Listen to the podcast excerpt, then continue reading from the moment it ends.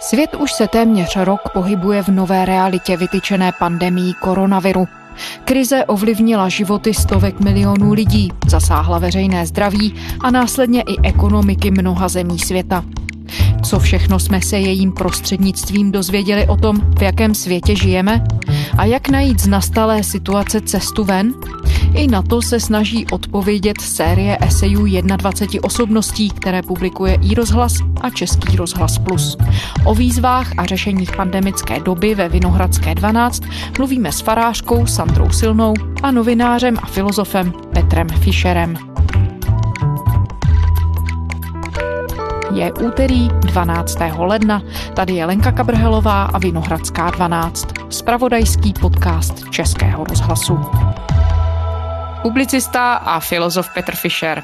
Dobrý den, ahoj Petře. Zdravím. Petře, ty se podílíš na projektu serveru iRozhlas a zpravodajské stanice Český rozhlas Plus, který je nazvaný Vize z krize. Pojďme možná začít tím, jak hluboká ta současná krize je z tvého pohledu? To je velmi těžký měřit, protože ono se to spíš ukáže až v té reakci. To znamená, co se vlastně ve skutečnosti změní. Protože to slovo krize v odkazu na tu řeckou etymologii naznačuje, že je to nějaký bod rozhodování o života schopnosti či o životě a smrti, protože to je původně lékařského původu, ale to se právě ukáže s mírami změn, které nastanou v těch všech možných systémech, v kterých jako lidé fungujeme. Ale myslím, že určité náznaky, které jsou vidět během toho roku, jasně potvrzují, že vlastně si tak trochu jako nevíme rady s tím, co vlastně chceme. Že nevíme si rady s tím, jak společnost organizovat a k čemu by vlastně měla sloužit. Zatím jsme se opírali o všechny ty systémy zdravotní, správní, bezpečnostní a tak dál ty najednou nedokážou na tu krizi virovou adekvátně reagovat a my jim přestáváme důvěřovat. Čili vzniká něco jako velká nedůvěra v celý ten systém nejenom na těch lokálních úrovních, ale i na té globální úrovni.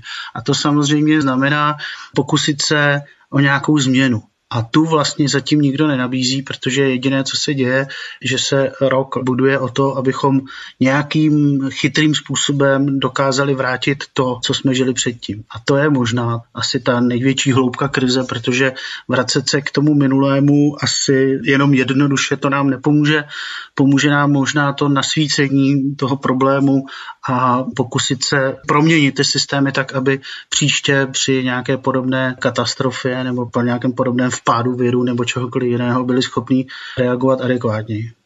Takže se dá říct, že ta pandemická krize v podstatě odhalila, že samotná podstata toho, v čem fungujeme, stojí na vratkých nohou? Určitě, to je myslím docela přesný.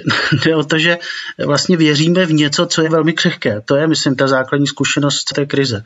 Není to jenom křehko systému těch vnějších, ale ukazuje se, že i vnitřních, protože spousta lidí cítí najednou ohromnou nejistotu, netrpělivost, jsou nervózní, jako kdyby, když se nemůžou opřít o něco z nějšku, tak vlastně v tom vnitřku jakoby nic nemají. Čili ta krize je obou prostředí.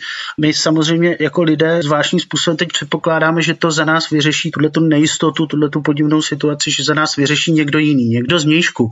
Ale ta práce musí probíhat i vevnitř. To znamená celková změna nastavení možná toho, co očekáváme od společnosti, co jí sami chceme dávat a k čemu vlastně společnost slouží. To jsou otázky, které moc nepadají, protože celá ta krize se odehrává v takovém jako technicistním rozměru. Jak nastavit určité parametry. Ono to pramení i z toho, že ji celou projikujeme do takového toho vědeckého zobrazování různých grafů a podobně, různých dat, přehršle dat, v kterých se snažíme nějakým způsobem zorientovat a pak s nimi pracujeme a ono to moc nejde. Ta krize má ale ten základní rozměr přece lidský. Ale my se vlastně tím, že se uchylujeme k datům a k různým grafům, toho tohle zbavujeme, toho základního, to znamená řešit to sami v sobě a nějakým způsobem si nastavit vůbec vztah ke společnosti. Ta krize je asi největší ze všeho, je krize vztahová, to znamená nejenom k té společnosti jako celku, ke globálnímu světu jako celku, ale i ke každému jednotlivému z nás. To je na tom hezky vidět na těch rozhovorech na sociálních sítích, na té podivné neurotické energii, která až někdy až hysterické, která tam kypí. Takže to není v podstatě, jak to asi mnozí chápou, krize toho samotného provozu, dejme tomu, že se mnohem hůř dostaneme z bodu A do bodu B, že nemůžeme fungovat tak svobodně, jako jsme byli zvyklí, ale je to spíš krize toho našeho chápání, k čemu společnost máme, na co máme jako společnost aspirovat. Ano, Došlo k jedné docela zajímavé a pěkné věci, to znamená, že se ta společnost vůbec zjevila. Že najednou vidíme společnost jako nějaký existující celek různých systémů, podsystémů, který spolu souvisí a kteří tvoří lidé. Předtím jsme to brali jako nějaký automat, nějaký automatismus a on se najednou ten automat zjevuje ve všech svých slabostech i silách a tak dál. A to je hrozně důležitý, jenomže zdá se, že většina lidí je z toho spíš v šoku jako kdyby chtěla, aby ta černá skřínka té společnosti, která teda funguje jako automaticky a dodává nám ty všechny možné jistoty, vlastně nebyla vůbec vidět, abychom do ní neviděli, aby jsme byli spíš odkázáni na ty aparáty, automaty, které za nás rozhodují a nám se v tom docela dobře žije. A ta největší krize je, že najednou si tohle všechno uvědomujeme a přichází to naraz. Přichází to naraz ještě s tím ohrožením smrtelným. To znamená, lidi se prostě bojí se nakazit, protože by mohli umřít. To je pochopitelný. Čili ta krize je spíš možná ještě nejenom vztahová, ale právě existenciální, protože ten vztah je vztah především k sobě a k mý roli v té společnosti a postavení v té společnosti. Čili určitě bych řekl, že to není provozní krize. Pojďme si konečně přestat nalhávat, že je to provozní krize a že za to může jenom nějaká vláda, která s tím neumí nakládat. Vlády v celého světa si s tím nevidí rady, jo? takže pokud je to provozní krize, jak je to provozní krize celého světa a to už znamená asi něco víc než jenom ta provozní krize. No teď je otázka, jaká odpověď na takhle globální výzvu má vlastně přijít. Jestli může vzejít ze strany těch národních států, anebo jestli ta odpověď musí být globální, tak jako je tedy celý ten problém. Ukazuje se, že bez té globální spolupráce a bez toho globálního nastavení nejsme vůbec schopni takovýhle druh nebezpečí nebo takovýhle druh rizika zvládat. Protože my už nejsme obyvateli jenom tady České republiky, Evropy, Evropské unie, ale strašná spousta lidí už si zvykla na to, že obyvateli toho globálního světa. Ukazuje se to i teď, protože většina lidí nesleduje tu situaci jenom tady v České republice, ale porovnává s tím, jaký to je v Americe, v Mexiku, já nevím, v Číně, v Německu, čili to ten prostor, který obýváme, je opravdu celá ta planeta. A to je najednou tak intenzivní zkušenost, kterou jsme si předtím nepřipouštěli. Ale když je takhle intenzivní, ona vlastně je naléhavá zároveň, protože říká, ale když se cítíte takhle jako občané toho globálního světa nebo lidé, kteří žijou v tom globálním světě, tak je jasné, že i tyhle ty v úvozovkách nějaký provozní nebo strategický, taktický, orientační problémy musí řešit ten svět globálně, že na těch lokálních úrovních se to úplně nevyřeší, i když ty jsou prostě ty základní, to se nějakým způsobem nemění, ale měly by se měnit ty perspektivy. Já si obávám, že jeden z těch ukazatelů toho, že to skutečně krize je, spočívá v tom, že spousta nejenom politiků, ale i jiných důležitých lidí si neuvědomuje tuhle tu souvislost že to prostě je opravdu věc, která znamená zřejmě úplnou změnu perspektivy při přemýšlení v politických, ekonomických otázkách sociálního rozhodování. Ta tvoje esej je také zamyšlením nad tím, jak v krizi obstála demokracie, co by systém společenského uspořádání. A teď mluvíme přesně o tom, jaké může mít celé naše chápání, fungování v jakémkoliv systému limity. Když se podíváš tedy konkrétně na ty demokratické společnosti, tak dokážou tuhle krizi ustát? Co jsme se za ten rok dozvěděli?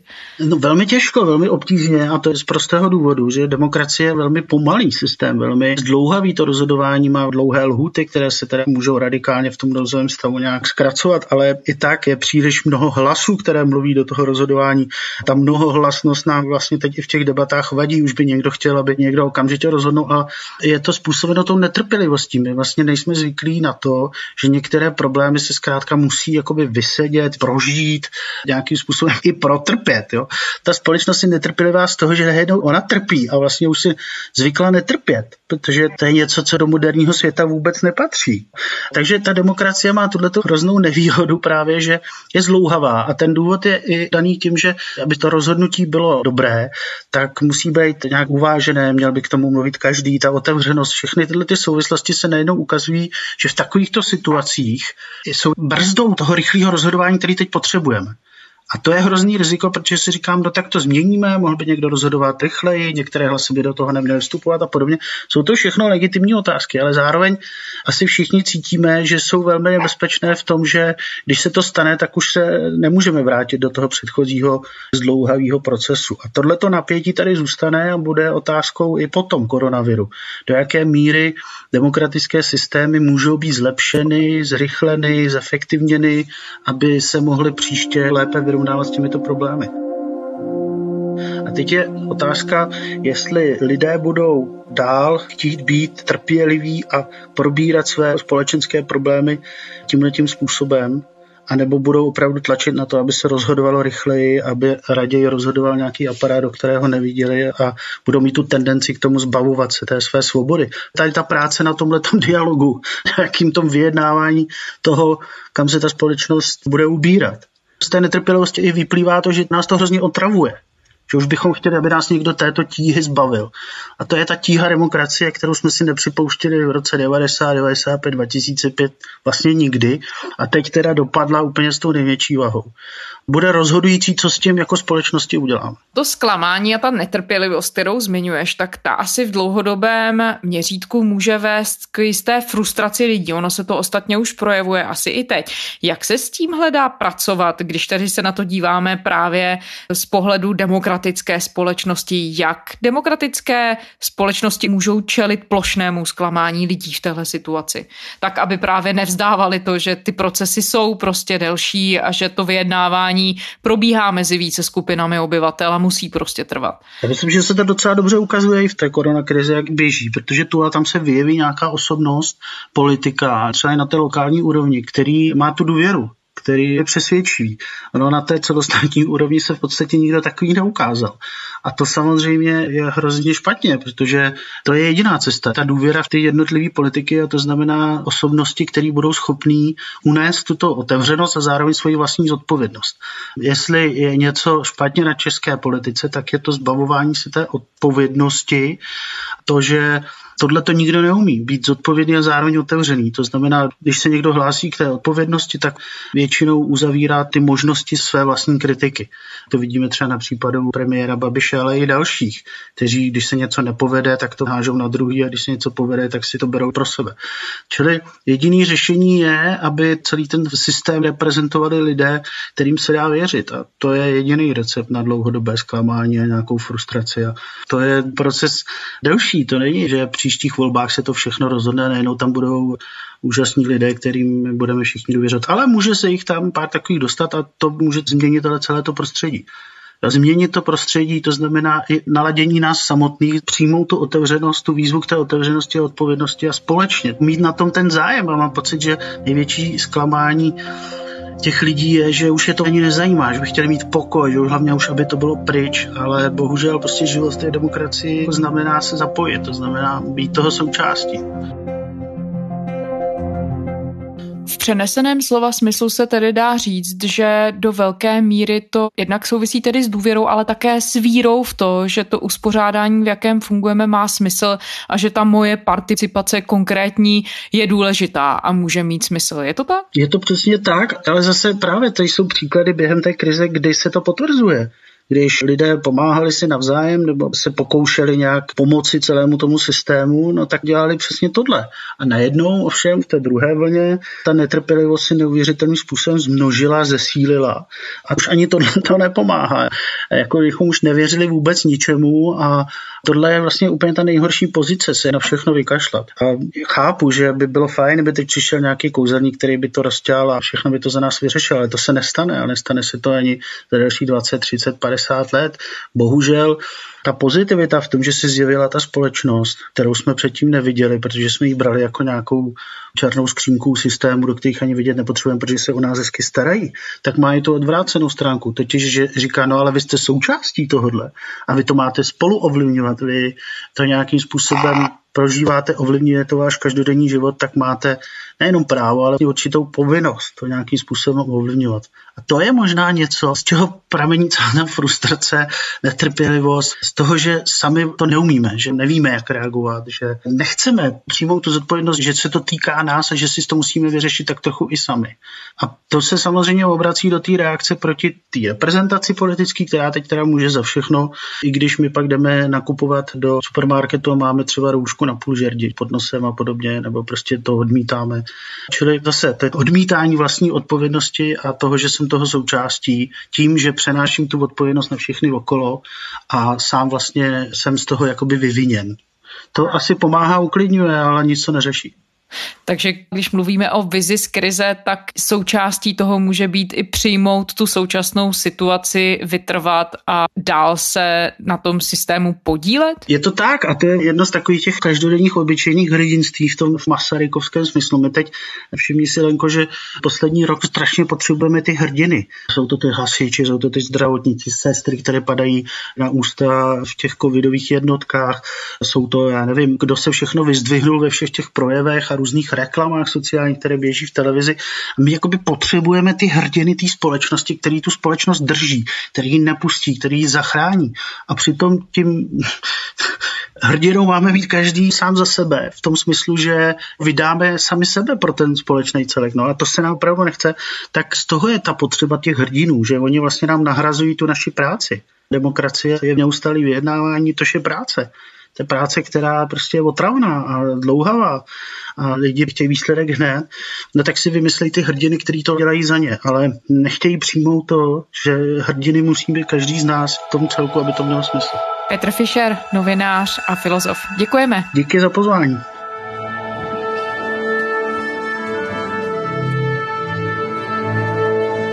Sandra Silná, farářka církve Československé husické, která působí v Husově sboru na Botanické v Brně. Dobrý den. Dobrý den. Sandro, i vy se podílíte na projektu serveru iRozhlas a spravodajské stanice Český rozhlas Plus, který je tedy nazvaný Vize z krize. A už jsme začínali s Petrem Fischerem tím, že jsme se snažili popsat, z jakého východiska jste při sepisování té eseje vycházeli, jak hluboká ta současná krize je. Kde vidíte její hloubku vy? Je to složitý pojmenovat to, protože pořádně ještě nikdo neví. Všechny ty různé zamyšlení a úvahy se dotýkají asi nějaký naší zkušenosti, případně vychází z určitých prognóz, ale je strašně těžký říct reálně, jak hluboká ta krize je. Já myslím, že se to ve skutečnosti ukáže asi až zpětně, protože postupně se rozkrývají další a další souvislosti nebo i dopady na různé místa našich životů. A když byste to měla zhodnotit svým pohledem toho roku, tak co podle vás jsou ty nejzávažnější výzvy, kterým v tuhle chvíli čelíme? Já si myslím, že se ukazuje, jak jsme byli zvyklí mít všechno, co chceme. Jak strašně důležitá pro nás byla ta, až bych řekla, možná bezbřehá svoboda. Možnosti, které se nabízely a který člověk mohl a nemusel využít. A teďka během toho roku se ukazuje, že prostě nemůžeme mít najednou všechno, co bychom chtěli, že některé ty možnosti se prostě zavřely nebo jsou dočasně nedostupné, možná trvale, kdo ví. A tohle najednou si myslím, že je zdrojem obrovský frustrace pro spoustu lidí. Ale zároveň možná, že právě tahle ta okleštěná možnost nemít teď všechno, co bychom rádi, tak paradoxně může výst i k určitému uzdravování, prostě přehodnocování pohledu. Já to vidím z té stránky toho mojeho působení, poslání, co dělám jako farářka, že je to prostě možnost opravdu se dostat k těm skutečně smysluplným a hodnotným věcem a psala jsem to i v té eseji, že jako kdyby vystupuje teď to, co je skutečně důležité a podstatné. Vy se ve své eseji, a myslím, že už to snad můžeme prozradit, přestože vyjde teprve zítra ve středu, vy se v ní zamýšlíte nad nevyhnutelností změny. A mluvíte tam o tom, že pro vás ji symbolizoval už rok 2019 a nástup té velmi aktivní debaty o nevyhnutelných dopadech klimatické změny na planetu a s tím vlastně právě spojené nutnosti změnit náš životní styl a vůbec to, jak jako společnost fungujeme v té globální době. Ta pandemie koronaviru nás dotlačila do toho toho, že tu změnu musíme akceptovat dřív. Dokážeme s tím ročním odstupem tedy říct něco o tom, jak jsme se v té adaptaci osvědčili, jak jsme v ní obstáli? Jsme ochotní měnit se? Já se přiznám, že byť jsem založením spíš velká optimistka nebo optimistka, tak se mi zdá, že ty změny, které vypadají, že jsou nevyhnutelné, že je jako společnost neděláme úplně rádi. Asi jsme to i viděli teď během toho roku, že vždycky, když došlo k uvolnění toho nouzového stavu, tak aspoň se mi to tak zdálo, že prostě lidi se hodně rychle rádi vrátili k tomu takzvanému normálnímu životu. Pokud se nám podaří někdy překlenout tuhle situaci i když někteří odborníci říkají, že ten normální život, na jaký jsme byli zvyklí posledních x dekád, že už tak úplně nebude možný, tak si říkám, jestli se nám to podaří překlenout, takže možná zpátky se vrátíme do těch kolejí a nevím, jestli je to úplně dobře, protože pro mě tady ta zkušenost teď s pandemí koronaviru je spíš jednou z těch krizí. Já se snažím to vidět i z toho právě pohledu environmentálního, že ty krize se už dějí a dějí se delší čas. Teď mám na mysli třeba v tom předloňském roce neustále a mnohačetné požáry na celé planetě. Tohle je něco, co samozřejmě nás neovlivnilo tak přímo jako teď ta zkušenost s pandemí, ale myslím si, že to je něco, čemu bychom měli věnovat úplně stejnou pozornost, jakou věnujeme teď tomu, co se děje v souvislosti s koronavirem. Stejně jako třeba vymírání hmyzích druhů a podobně. Tohle jsou věci, které možná teď nás tak bezprostředně neovlivňují, ale dlouhodobě si myslím, že ovlivňovat budou nebo se projeví. Ale my jim tu pozornost nevěnujeme. Asi máme pocit, že ta současná pandemie koronaviru je tou jedinou krizí, kterou je potřeba překonat a pak se to zase všechno vrátí do normálu. Ale já si teda tím tak úplně jistá nejsem a spíš si myslím, že to tak nebude.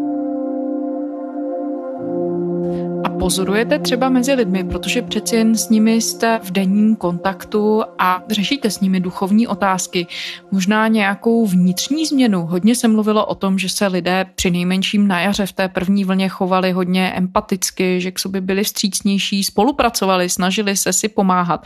Pozorujete nějaký trvalejší odkaz tohoto chování, nebo to byla jenom také dočasná věc? Tak je pravda, že já se hodně pohybuji v tom prostředí, řekněme, církevním, ale není to teda jediné prostředí, kde bych se pohybovala a sama osobně nemám ráda, když se dělí život na to křesťanské a na to sekulární nebo prostředí církevní a mimo církevní. Ale lidi, se kterými se setkávám, tak většinou velmi často projevují zvýšenou míru empatie, ochoty pomáhat. Takže tohle vnímám ve svém okolí jako takový dlouhodobý trend nebo dlouhodobou snahu k tomu, aby si lidi vzájemně pomáhali a v mém okolí Naštěstí a díky bohu tomu tak je. Na druhou stranu musím říct, že možná už teďka třeba je tady určitá míra i únavy, že ta situace vlastně pořád je taková, nikdo neví, co bude. Ta nařízení se tak různě mění a možná, že takové to nadšení, které jsme zažili na jaře, když skoro v uvozovkách všichni šili roušky, tak možná teď je na nás patrná určitá únava. Ale ještě bych chtěla říct jednu věc a to je, že mezi lidmi, se kterými pracuji nebo s kterými se, ať už slyším po telefonu nebo vídám na bohoslužbách, tak vnímám, že ten duchovní rozměr života víra, že je nějakým způsobem teď nese, když to tak řeknu, nebo že prostě ti lidi nepůsobí nějak frustrovaně nebo psychicky zdeptaně, byť samozřejmě na ně ta krize dopadá úplně stejně jako na ostatní, ale že možná opravdu to duchovní ukotvení dává člověku v tomhle čase nebo v čase nejistoty určitý klid nebo určitou možná odvahu nahlédnout tu situaci celou z nějakého ještě jiného úhlu právě třeba věřícího člověka. No vy o tom píšete právě v té eseji, mluvíte tam o tom, jak je důležité si uchovávat víru. Dá se říct tedy, jak zásadní je proto, abychom jako společnost vůbec v takové krizi obstáli? Myslím si, že víra, nebo vůbec to, že člověk je ochoten se třeba spolehnout v určitých věcech, nebo připustit, že se můžou věci dít ještě jinak, než si je naplánuju, nebo že se můžou dít nějakým způsobem ještě za hranicí toho, co já jsem sám nebo sama schopná zařídit nebo obsáhnout. Že tahle ta schopnost podívat se na ten svůj život nebo na situaci kolem tímhle úhlem pohledu, že je dost zásadní v právě v těch krizových momentech. Tohle právě nás víra učí. Na jednu stranu se spolehnout a na druhou stranu ale zůstat aktivní a neustále v sobě nějakým způsobem podporovat a živit naději a ochotu, schopnost jít i přes ty překážky a pokusit se vidět za nimi určité světlo, když to tak řeknu. Dá se říct, že nám ukázala koronavirová krize i nějaká pozitiva o nás samých? Určitě se ukázalo a kdo chce, tak si myslím, že to vidí právě ta schopnost a ochota lidí pomáhat, spolupracovat, pomáhat i tam, kde není nikterak jasné, co z toho já budu mít osobně, kromě toho dobrého pocitu, že se ukázala ta obrovská vlna té lidské solidarity, spolupráce. Tohle mi přijde velmi důležitý signál pro lidi, že zkrátka nejsme sami, nejsme opuštění, že ta lidská síť tady existuje. Byť samozřejmě jsou lidé, byli a budou, kteří nějakým způsobem jsou na okraji, takže ale prostě ta lidská síť tady existuje, má smysl a nějakým způsobem se o ní můžeme, byť třeba jenom přeneseně prostě opřít, odrazit se, no vědět, že tu prostě nejsme sami. Myslím si, že to souvisí i s určitou schopností citlivosti, empatie, takové jemnosti vnímat ty drobné zázraky všedního dne, když to zase nazvu trošku poeticky a trochu tím duchovním jazykem. Možná tohle právě ta prožívaná krize, tohle nás může možná naučit. Hodně lidí mi říkalo, vnímám to ve svém okolí, že krize jim dala schopnost vážit si věcí, které dřív považovali za samozřejmé, za neměné, za automatické. A najednou se prostě ukazuje, že to tak není. A když říkám teda, že nám možná tahle současná krize může dát určitý návrat k jemnosti, k citlivosti, k empatii, i skrze to, jak třeba si uvědomujeme pomoc lidí kolem nás, nebo to, jak se zvedla ta vlna solidarity, tak v tomhle bych viděla určitou naději, určitou posilu a i cestu, jak možná tu krizi zvládnout. Vlastně učit se opětovně určité citlivosti a teď, když to řeknu hodně vzletně, tak vůči planetě Zemi, vůči nám samým, vůči životu. Sandra Silná, farářka církve Československé husické. Děkujeme za rozhovor. Děkuji vám taky. A to je z úterní Vinohradské 12 vše. Pokud vás vize z krize zaujaly, můžete si je poslechnout na serveru iRozhlas.cz, na Českém rozhlase Plus, anebo v podcastových aplikacích. To nejlepší z 21 esejů vám v příštích několika týdnech nabídneme i tady u nás ve Vinohradské 12.